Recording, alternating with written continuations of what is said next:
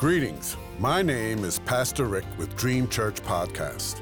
God has given me a yearly devotional on prayer from Genesis to Revelation, guiding you to read and to help you pray daily with a scripture reference, comment, and ending with prayer.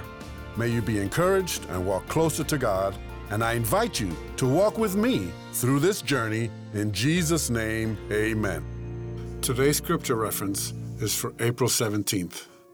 2 Samuel 15, 30 through 34 says, But David continued up the Mount of Olives, weeping as he went. His head was covered, and he was barefoot. All the people with him covered their heads too, and were weeping as they went up. Now David had been told, Ahithophel is among the conspirators with Absalom. So David prayed, Lord, turn Ahithophel's counsel into foolishness. When David arrived at the summit where people used to worship God, Hushai the Archite was there to meet him, his robe torn and dust on his head. David said to him, If you go with me, you will be a burden to me. But if you return to the city and say to Absalom, Your Majesty, I will be your servant. I was your father's servant in the past, but now I will be your servant. Then you could help me by frustrating Ahithophel's advice. Today's comment How many of us pray against the advice of others? Especially when 2 Samuel 16:23 says, "Now in those days the advice Ahithophel gave was like that of one who inquires of God." That was how both David and Absalom regarded all of Ahithophel's advice.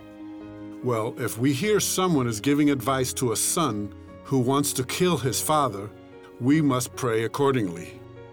There are many people in this world who are against the kingdom of God and His will. We are to pray accordingly, daily. Be very careful not to pray against the will of God. God allows evil in this fallen world. He allows it to turn the tables on the enemy, to bring glory to Himself, and to save souls in the process. David, as in Saul's case, ran from someone who was after his life instead of fighting back or resisting.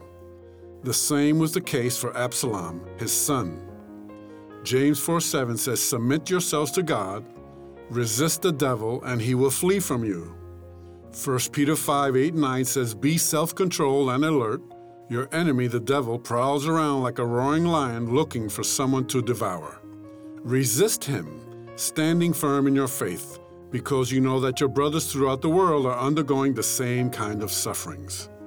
Despite David's failures, he was a man after God's own heart. He prayed and waited to let the Lord judge in these two cases. Let us pray.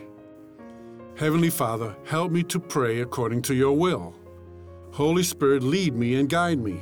In Jesus' name, I submit to God.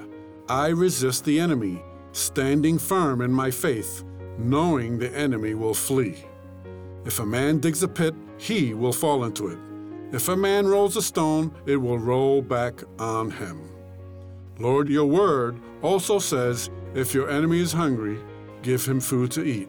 If he is thirsty, give him water to drink. This is love. Let my God repay, reward, and avenge. In Jesus' name, amen.